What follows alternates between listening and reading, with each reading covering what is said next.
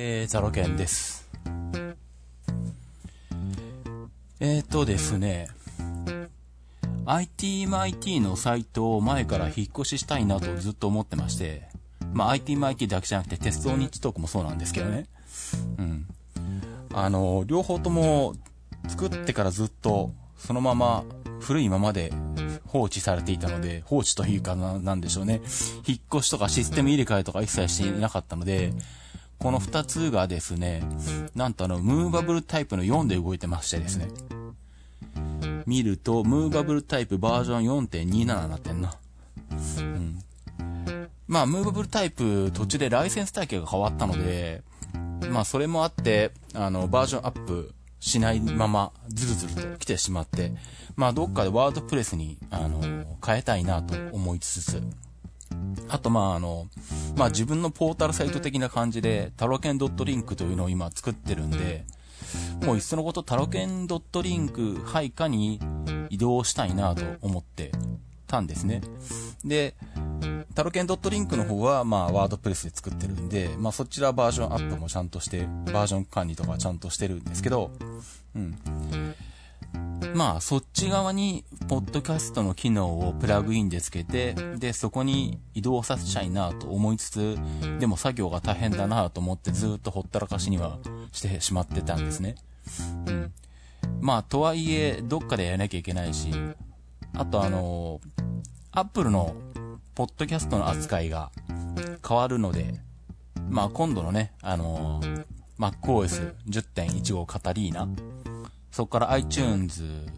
がなくなって、まあ、ポッドキャストアプリと、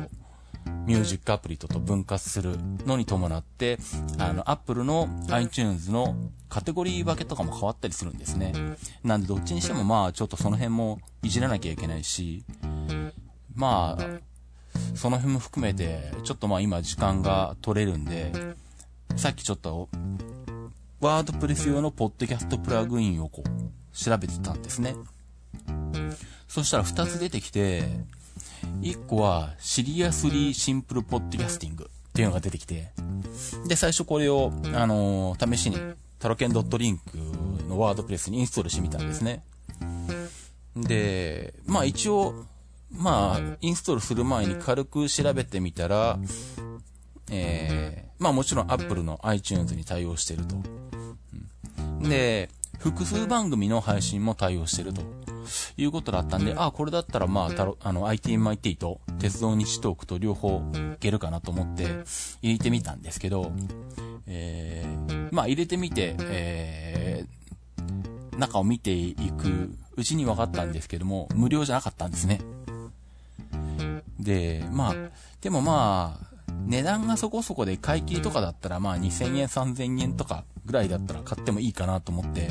値段はどうなんだと思ってドルドルと思って見てみたらですね、毎月19ドル。毎月20 2000円はきついな、ちょっとっていうね。一回支払い切りだったらいいけど、ずっと払い続けるのかと。うん。それはサーバー代より全然高いよって思いながら、うん。これはちょっとやめようと思ってですね。で、今度もう一個出てきた、えー、ブラブリーパワープレス。まあ、これを入れてみたんですね。まあ、これはあの、実は名前だけは知ってて、あの、ジムナスティックスニュースのホームページのワードプレスの中に、これがインストールされてるんですね。まあ、ジムナスティックスニュースのホームページは BJ が作ったんで、まあ、BJ が作った後に入れて、でもまあ使わずにずっとそのまんまになってたんですけど、まあ名前だけ知ってて、でも触ったことは全然なかったんで、あの、まあこれは、うんと、じゃあまあこれはね、どうなんだろうと思って改めてちょっとインストールして触ってみたんですけど、これは無料ですね。で、複数ポッドキャストにも対応してて、で、ちゃんとあの、なんでしょう。iTunes から Apple Podcast に変わるっていう、そこもホームページを見てるとちゃんとその変更についても記述されてるんで、あ、新しい Apple のポッドキャスト配信システムにも対応してるんだなってことが分かったので、これを使うことにしました。で、とりあえずインストールしてみて触ってるうちにですね、あのインポートって項目を見つけて、あ、これひょっとして何既存のポポッドキャストそのままインポートできるのかと思って、試しにやってみたんですよ。そしたらあっさりあの ITMIT 丸ごと引っ越してきまして。あ、こんな便利なものがあるんだったら最初からやればよかったって思ったんですけど。なので、えっ、ー、と、とりあえずま取り込み終わったんで、あのー、ITMIT の中にカテゴリーとして、ポッドキャスト作って、えー、さらにその下に ITMIT っていうカテゴリーも作って、もうその中にあの、これまで配信した86回分がまるっと取り込みできてしまいました。なんてまあ、これで、えっと、で、まあ、ただ最初ちょっと気になったのは、じゃあまあ取り込みできたんで、まあ iTunes の方には、あの、まだ反映してないけれど、とりあえずこれで iPhone のポッドキャストアプリで、あの、購読できるのかなと思ってやってみたら、まあ RSS を手打ちしたら、あの、できたんですけど、最初、最新の3番組しか出てこなかったんですね。で、うん、これは何だろうと思って、RSS の記述がおかしいのかなと思って RSS を確認したら確かに最新の3番組しか出てないんですね。なんで、うん、これはどうしたらいいんだと思っていろいろ設定画面を見ていたら、あのー、まあ、設定画面がやっぱりちゃんとあって、で、パワープレスのところで、え、取り込み終わると、取り込んだ番組がこう、設定画面の一番最初の画面に出てくるんですけれど、その中で番組の設定のエディットっていうところを開くと、まあ、この番組に対する設定がこういろいろ出てくるんですけどね、タイトルはどうするんだとか。何も空欄にしたらデフォルトで、えー、番組のタイトル欄がそのままタイトルになるよとか、まあそれでいいんですけど。うん。まあそんなことがつらつらとあって設定項目があったんですけど、その中の設定として、あのー、表示する番組数の設定っていうところがあって、そこはどうも設定をデフォルトでは空欄になっていて、空欄のままにしておくと、あのー、3番組までしか表示しないらしいんですね。あ、これかと思って。で、これ最大300になってたんで、300って入れたらちゃんと全部出てきました。うん。なのでこれで問題ないんで、うん。これで引っ越ししようと思います。で、一通り全部写し終わって、まあトップページができないので、トップページはまあ別にワードプレスの固定ページで作ってやる必要はあるんですけど、まあ、それで作ってやって、で、その辺までできたら、えー、iTunes に対して、まあ、カテゴリーの変更と、新しいカテゴリー分類の変更への対応と、あとは、あのー、iTunes に対して、ポッドキャストのサイトを引っ越ししましたっていう、そういう連絡ができるはずなんですね。これでも手書きするんだったかなひょっとしたら RSS に。昔やったことがあるんですけどね。うん。できたんですよね、前は少なくとも。うん。で、ちゃんとあのー、ユーザーから見ると何も変わってないように、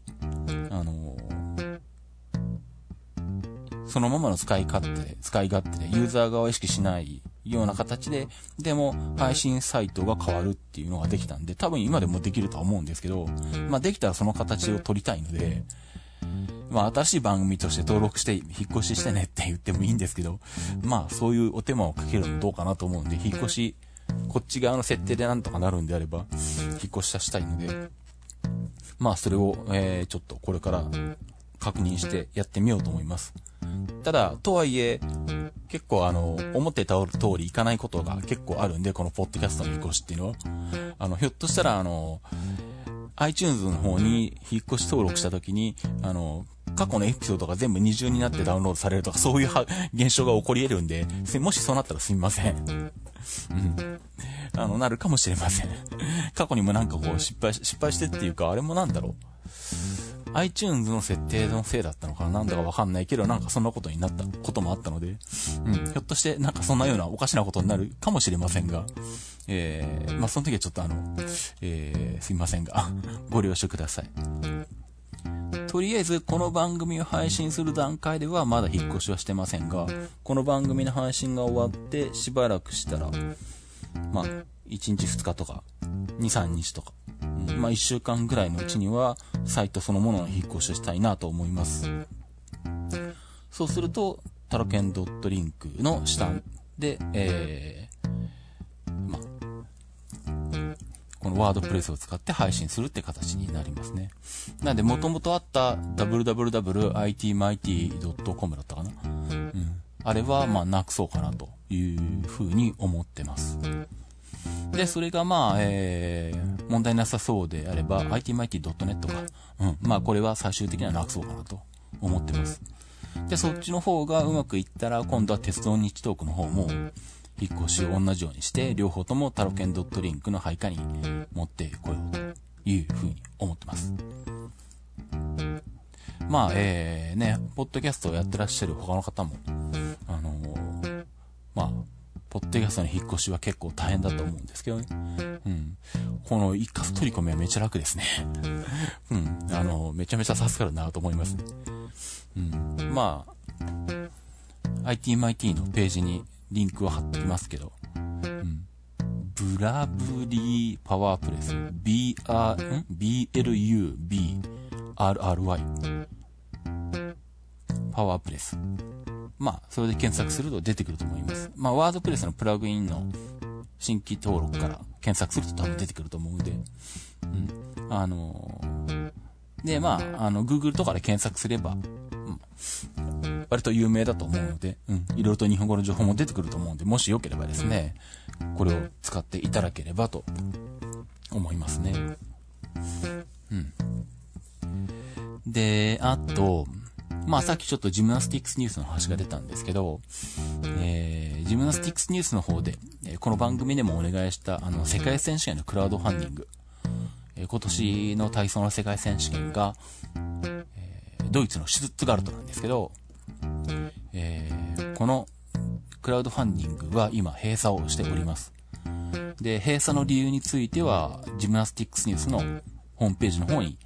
記載されてるんで、まあすいませんが、そちらの方をえー、ご覧いただいて読んでいただければと思います。まあそこにも書いてあるんですけれど、えー、世界選手権のこれまでの撮影してきた画像についての使用規定に抵触する使い方をしていたと、我々がですね、いうことで、まあ閉鎖という形に、ね、なりまして。まあ、今の段階ではあんまり詳しく話せないので、まあ、ここまでにしておきますけれども、まあ、それもあって、えー、今、ジムナスティックスニュースの活動自体が、えー、ちょっと止まってる状態です。なので、まあ、この件が、まあ、解決するまでちょっと記事とかが出ないし、ジムナスティックスニュースレディオショーの方も配信はちょっと止まる形になると思うので、まあ、すいませんが、ちょっとお待ちいただければと思いますね。まあ、解決しなきゃいけない問題がいろいろとあるので、まあ、で、まあ、この後先行きもちょっとどうなるかわかんない部分はあるんですけれど、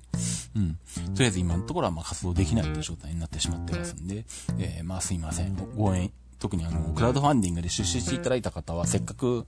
出資していただいたのに、まあこんな形になって本当に申し訳ないんですけども、えー、ちょっと、この後の経過を、えー、まあ、連絡が、あの、ご報告ができるようになったらご報告させていただきますんで、すいませんが少々お待ちいただければと思います。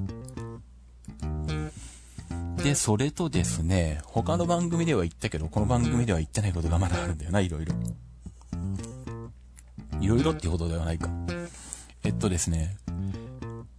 まあ私は個人事業主なんで、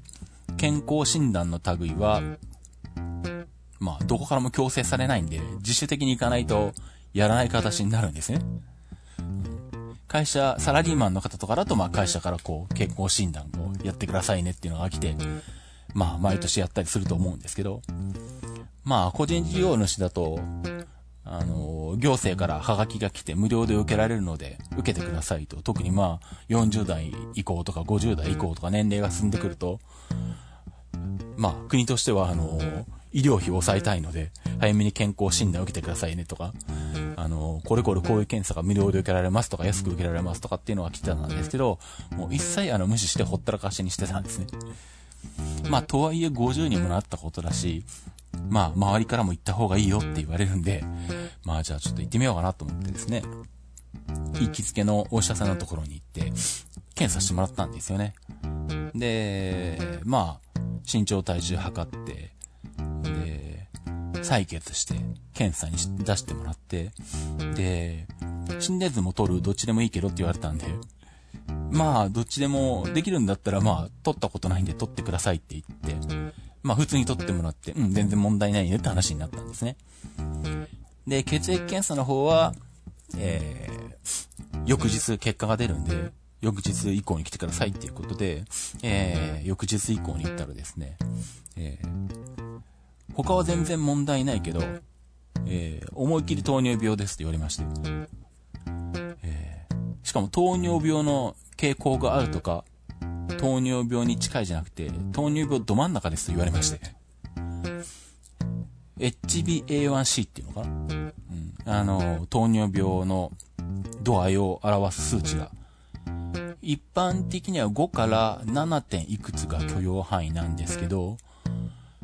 その段階で出た数値が10.9。で、通常だったらもうすぐに専門医に行かなければいけないと。いうことなんですけど、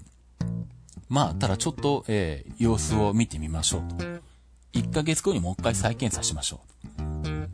う。で、それで、えー、もう数値が変わらなかったら、まあ、専門医に行きましょうという話になったんですね。まあこれ他のトレンドウォッチとか、アップルンルンとかで言ったら、あの、まず医療関係者の方からはもうすぐにあの病院行ってくださいとかいうのが各方面から来てですね、なんか心配かけて申し訳ないなと思ったんですけど、まあとはいえあのまあなんだ、教育入院っていうのかな？食生活をこういう風にしろとか、規則正しくこう、あの、いい生活をしろとかっていうので、まあ、入院を勧められたりすることもあるらしいんですけど、まあ、自営業やってるんで無理ですって言ったら断ることもできるようなんですが、まあ、そういうのも、仕事のができなくなるんで、まあ、それも困るし、まあ、できたら、まあ、そういうのは避けたいっていうのがあったんで、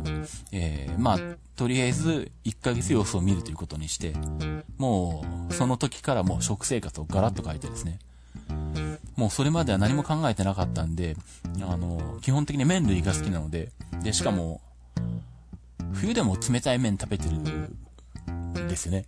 で、まあ、こんだけ暑いんで、もう、当然冷たい麺ばっかり食べてるんで、で、しかも安いものばっかり食べようとするから、あの、週に3回丸亀製麺に行って、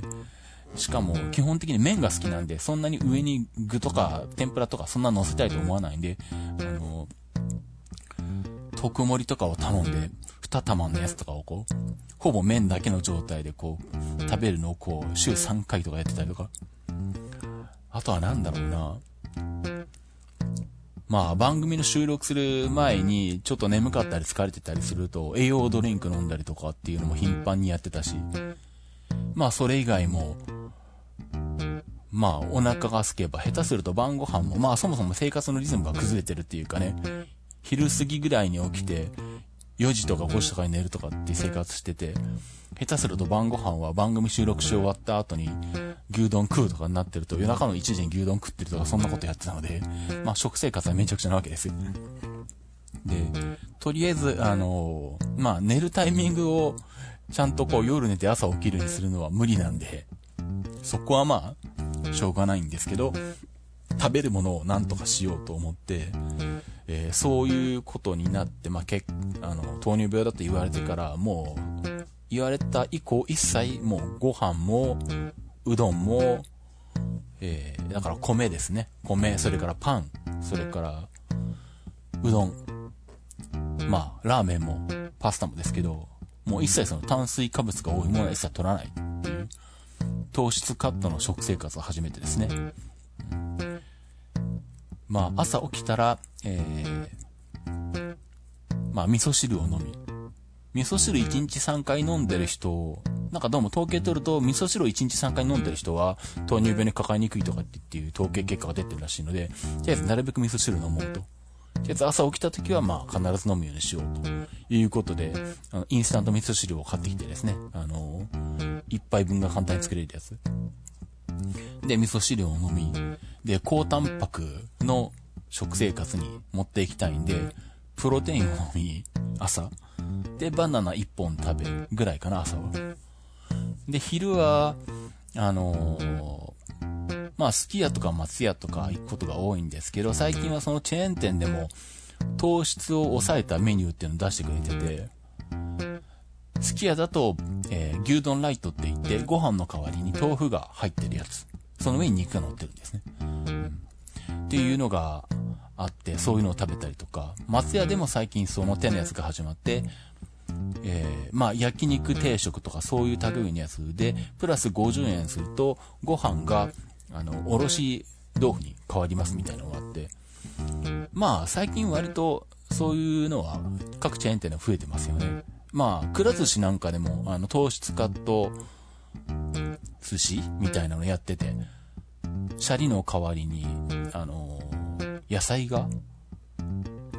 うん、あの、野菜のサラダの上に寿司が乗ってんのかな？よくわかんないけど、それは頼んだことないんですけど、うん。とか、まあ、ご飯少なめとかあんのかな？うん。まあ、そんな感じで、糖質カットがどんどん、あのー、浸透してるようで、まあ、ココイチでもそういうメニューができたらしいですね、最近ね。ご飯の代わりにブロッコリーを入れて、えー、まあ、カレーライス風にしたやつっていうのができたらしくて。まあ、この糖質カット食生活を始めてから、もうあの、基本的にはもうカレーライスとかご飯があるから食べないっていうことで、ココイチはもう選択肢に入ってなかったんですけど、まあそういうメニューができたんならちょっと試しに食べてみたいなと思ってるんで、まあ近々行ってこようとは思ってるんですけどね。うん、まあそんな感じで割と、あの、チェーン店でも糖質カットメニューっていうのをで作ってくれてるんで、まあ、そういうのを外食するときはそういうところで食べる。あとまあ、麺類の中でかろうじて GI 値っていう、なんだ、グルコースなんちゃらなの、の省略なのかなうん。まあ GI 値でどれぐらいこう糖質の含まれる量が多いかっていうので見ていくと、蕎麦が唯一セーフのらしいんですね。蕎麦は59なのかなうどんだとそれが80度なってきて、だから小麦粉で、うどん粉で作ってるやつ。あれはまあダメなんですね。まあパスタもうどんよりは増したけど、やっぱり GI 値は高いと。意外にラーメンはそんなに思ったほど高くないんですけど、ラーメンが問題になってくるのは上に乗ってる具とか、あとスープが問題なんですね。そっちの方で、あの、GI 値が高くなってしまうんで。まあ、うまく食べればラーメンは、うどんなんかよりはまあ GI 値は低いみたいなんですけど、まあでもまあ、食べてしまうとまあ多分、いろいろと炭水化物取ってしまうと思うんで、そこに含まれるやつですね。なんでまあ、食べるとしたら蕎麦。まあ、選択肢的になかなかないとかね。あとどっか外出していって外出先でなかなか、あの、うまいこと、糖質カットのメニューが食べれないときは、まあ、蕎麦を食べると。で、まあ、炭水化物を取るにしても、炭水化物単体で量をたくさん食べると、それだけ炭水化物の割合が高くなって量も増えてしまうんで、なんかどうも、先にタンパク質を取ってから、えー、炭水化物を取るようにすると、最初のタンパク質の影響で、糖質の、えー、吸収が抑えられるらしいんですね。なんで、カツ丼なんかは意外と GI 値が低いらしいんですよ。カツ丼の上に乗ってる肉を食べて、それからご飯を食べるみたいな流れで食べると、GI 値が意外に低くて、下手したら蕎麦より低かったんじゃなかったかな。うん、なので、あの、その辺の糖尿とかが、糖質が気になる人は、肉プラス炭水化物のものを注文するか、まあ肉と炭水化物が両方取れるような注文の仕方をして、肉から食べると、ご飯とか蕎麦とか麺類食べても、普通に麺類だけ食べるとかよりは、あの、糖質の吸収が抑えられるんだそうです。なんでまあ蕎麦の時もできるだけそういう組み合わせで食べれるようなところでこう、食べたりとかね。うん。まあいろいろ考えたりして。で、夜は、えー、主食はところてん。あと、えー、っと、まあ、とは言っても麺類が好きなんで、えー、で、最近はあの、スーパーに行くと糖質ゼロ麺とか売ってるんですね。見た目ラーメンっぽいような黄色い麺のものもあれば、あの、稲庭うどんっぽいような、あの、細いうどんみたいな見た目のやつとかもあるんですけど、まあ、あれも買ってきて、まあ、ところてんだけじゃさすがに足りないんで、それも食べたり、まあ、日によってはサラダ、あの、切ってあって袋詰めになってて100円ぐらいです。うん、あれを買ってきて、まあ、晩ご飯として食べて腹を膨らましたりとか。まあ、あとはゆで卵を、まあ、卵を買ってきて自分で卵を茹でるっていうのは、まあ、昔もやってたんで、まあ、卵を買ってきて、ゆで卵を作って、えー、ゆで卵を食べる、みたいな感じですね、晩ご飯は。で、まあそんな感じでとにかく食べ物を買う時に必ず成分表を見て炭水化物の割合が高いかどうかを確認して高いものは買わないっていうようにしてるんですけど、そんな中で気がついたのが、マヨネーズ。あの、ゆで卵にはマヨネーズをかけたい派なんですね。しかもあの、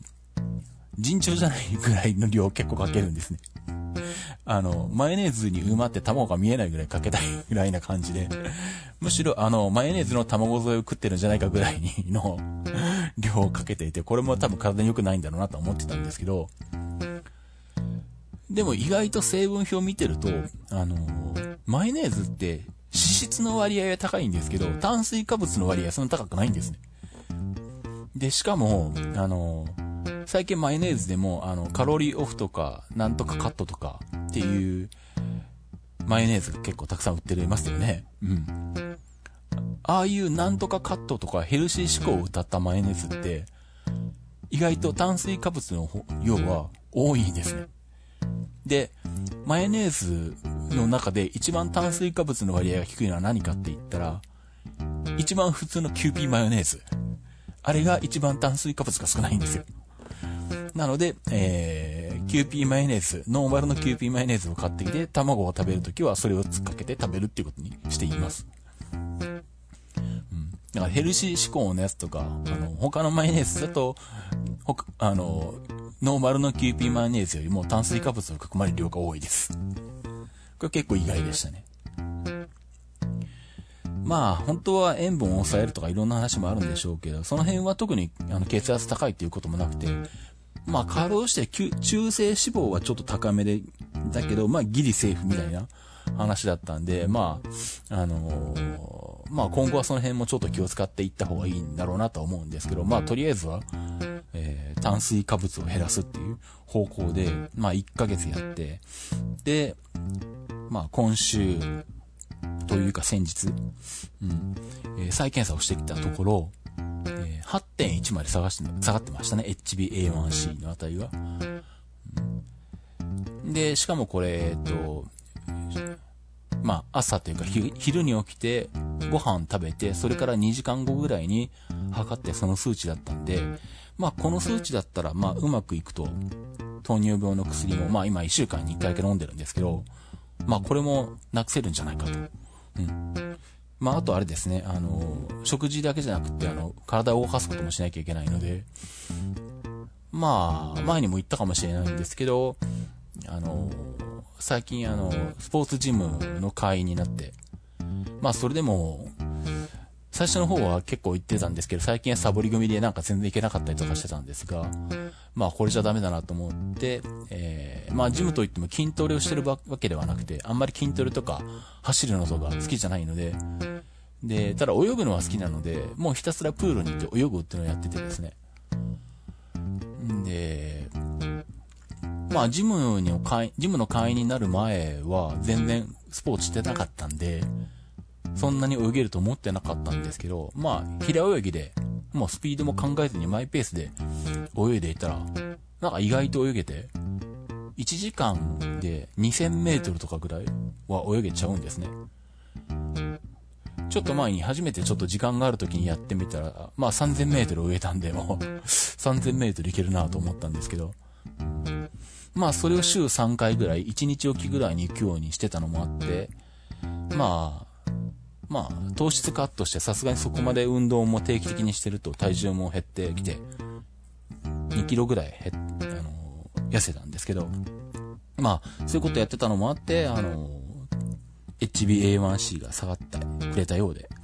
うん、まあ、このペースで続けていけば、あの問題ないレベルまで落とせそうっていうことになりまして、まあじゃあ、専門医に行く必要はまあ特にないかという話になってですね、まあとりあえずほっとしたところです。なんでまあね、他の番組聞いていただいたりとかされてた方には、あの、ご心配おかけしましたが、とりあえずは、あの、収まってる方向に行ってますんで、あの、まあ、えー、いろいろとあのね、情報いただいた方は本当にありがとうございます。あの、助かりました。はい。で、やっぱちゃんと検査しなきゃいけないですね。はい。これからはあの、毎年やりたいと思いまして、あの、他のがん検診とかもやったことがないので、あの、機会を見つけてそういうのもやりたいなと思いますね。まあ、そんな感じでですね。なので、ここ1ヶ月ぐらいはもう、あの、食生活をガラッと変えたっていうのと、まあ、ジムにあの定期的に通って、こう、なるべくこう、泳ぐっていうのをずっとやっていたところなんですね。まあ、ただ、来週、来週と言えばいいのかな？この番組の配信のタイミングでどっちになるかわかんないけど、は、まあ今日からか、8月11日から1週間、このお盆期間に、その順が改装工事に入って1週間休みになるんでいけないんですよね。なんでちょっと困ったなと思ってて、なんか静岡市内で25メートルプールで泳げるようなところないかなと思って、まあ調べたら草薙の体育館とかにあの、200円ぐらいで泳げるプールとかあるみたいなんで、まあちょっとその辺を行ってみようかなと思ってはいるんですけど。まあ、えー、ちなみにまあ、その泳ぐときは今、えー、Apple Watch シリーズ3をつけて、えー、Apple Watch シリーズ3、3って、2以降だったかな ?2 以降は防水対応になっていて、しかもヘルスケアの機能の中で、あの、泳いだ距離を自動検出して、あの、ログに取ってくれるんですね。泳いだ距離とあとストローク回数？腕をあの、嗅いだ回数？それからあと泳ぎ方も自動的に判別してくれるんですよね。なので、えー、っと、まあ、一番最初にジムに行った時に、あのー、最初は自分で泳いでて、何回目か、何回目のターンか数えてたんですけど、もうさすがに1000メートルとかになってくると、今は何回目のターンなのかよくわかんなくなってくるんですよね。25メートルを、のところで、1000メートル泳ごうとすると、20往復するわけなんですけど、今600いくつなのかとか、もはやあの、うん、わかんなくなってくるんで、うん、あやふやだったんですけど、アップルウォッチをつけて泳ぐようになってからは、その辺すごい非常に楽になったんで、あの、風なくて良くなったんで気楽になりましたね。で、さらに、あの、泳いでるとなんか退屈なんで、音楽聴きながらできないかなと思って、まあこれは前に言ったのかなあの、ソニーのあの、ネットワークウォークマンで、あの、耳掛け式のタイプ。で、防水タイプで水泳対応っていうのがあるんで、それも買って、あの、音楽を聴きながら泳ぐってのをやってると、まあ、1時間とか1時間半とかき、あの、泳いでても平気みたいな感じでですね、うん、退屈せで泳げるんで、まあ、非常に楽しく泳いでますね。まあ、うちのジムは、その辺最初にもう確認してこういうのを持ち込んでいいですかって言ったら、いいですよって言ってくれたんで問題ないんですけど、その辺はまあジムとかプールとかによってどういうものを持ち込んでいいいけないっていうのがあるので、まあ、そのね、この、ジムの休みの期間に行くプールが許可されるかどうかって問題があるんで、その辺は行って聞いてみないとわかんないんですけど、静岡市営の体育館とかにあるプールはダメって書いてあったかな。そういうデジタル機器とか、時計、腕時計もダメって書いてあったんで、なんでそっちの方は断られそうなんですけどね。うん。まあ、ちょっとその辺は行ってみて聞いてみたいと思います。と、まあ、そんな感じですね。あとは、これは前にも言ったのかな。最近ちょっと YouTube に力を入れてまして、えー、YouTube チャンネルをですね、まあ、ちゃんと綺麗に整備しまして、で、ページの方も、まあ、基本的には鉄道に特化したページにして、まあ、とはいえ他のものも一部入ってるんですけどね。うん、まあでも、えー、で、海外の人からも見てもらえるようにっていう最終的にはね、考えて、英語でタロケンレイルウェイっていうタイトル、あの、チャンネルページの名前にして、で、最近はあの、アイコンもちゃんと文字入りのものをつけてですね、っていうのをこうコツコツと今やって、で、さらにまあ新しい動画をアップしたりとか、うん、やってます。まあ先日は、あの、体操の取材でインターハイが鹿児島だったんで、鹿児島に行ってきたんですけど、まあ、ついでに、あの、JR 九州が、あの、まだ乗ってない路線が非常に割合が一番高いので、まあその辺も一緒に乗ってきたんですけど、その時に、えー、360度カメラのインスタ 360-1X を持って行って、まあ動画撮影してきたので、まあそれも今後編集してアップしていこうと思ってたりするんですけど、あのー、まあ、早い話が収益化したいんですね。うん、で、結構古いものはもう10年ぐらい、10年までいかないか。7、8年前からアップしてる動画はちょこちょこあるんで、再生回数的には条件をクリアしてるんですけど、あの、チャンネル登録者数が1000人いかないと収益化できないんですね。で、まあ、他の番組で、繰り出し系の番組ではその辺を宣伝させてもらって、今381人か、この番組を収録してる段階で。うん。なんですけど、まだ1000人には全然届かないっていう状態なので、まあ今後は番組をアップしていって、なるべく、あのー、ね、あの、その番組で登録してくれる人を増やしていこうかなと思ってるんですけど、まあ、あの、もしよろしければ、あの、チャンネル登録ご協力いただけると助かります。はい。で、まあ、鉄道系とは言ってますけれど、まあ、基本的にはそうじゃないものもここにアップしていこうとは思っているんで、まあ、えー、2年前のあの、カナダのモントリオールの世界選手権の時に行ったナイアガラの滝のクルーズ船、観光船のやつとかもここにアップされてますし、まあ、インスタ360のテストで、あの、掛川花鳥園に行った時の鳥のやつとかも載ってますしね。あとはなんだ、さっきのあの、ワードプレスのあの、ポッドキャスト配信プラグイン、これの導入の説明の動画とか撮れないかなとか今思ってて、まあもしそれもできたらまあ、まあここにあげようか、どうしようかな、と。さすがに全然毛色が違うんで別チャンネル作るべきなのかと思いつつ、うん、まあとはいえそんなにデジタル系だけで番組作るかどうかわからないので、うん、まあその辺はちょっと確定はしてないんですけど、まあひょっとしたらここにアップするかもしれないです。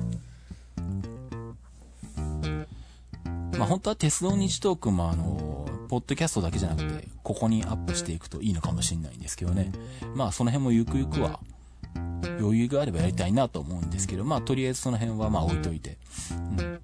まあ特になんだ。ちょっと前にあの、ユーストリームが、あの、一般的だった頃、うん。えー、結構鉄道系で秘境駅から生中継とかした時にビデオカメラで、あの、生中継もしてたんだけどビデオカメラで録画もしてたんで、まあそういう動画とか結構、あの、残ってたりするんで、まあそういうのを YouTube にアップしていこうかなと思ってますね。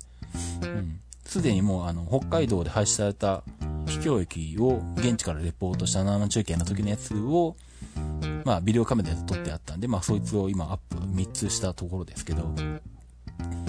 まあそういったものもアップしつつ、今、最近の、まあ現在進行形で乗ってきたやつとかもアップしようかなと思ってて、まああとついでにそのインスタ360から、えっと、360度動画でアップするんじゃなくて、そこから、えっ、と、カメラワークをソフト的にやって、えー、フル HD とか 4K とかで出すっていうのもちょっとやってみたいなと思ってるんで、その辺はまだやったことないもんですから、うん、まあその辺もやってみたりとかしていろんなこと試していこうかなと思ってます。まあそうするとプレミアの使い方を覚えなきゃいけないかなとかだったりとかですね。うん、まあそんなこともあって、まあその辺をちまちまとやっていこうかなと思ってますんで、まあ良ければ、あの、ご覧になっていただければと思いますね。はい。まあそんなところかな、今回は。まあということでですね、えー、まあなるべくこの番組もあの配信を、あの、間開けずにやっていこうと思いますんで、よろしくお願いします。ということでお届けしました IT も IT でした。では、バイバイ。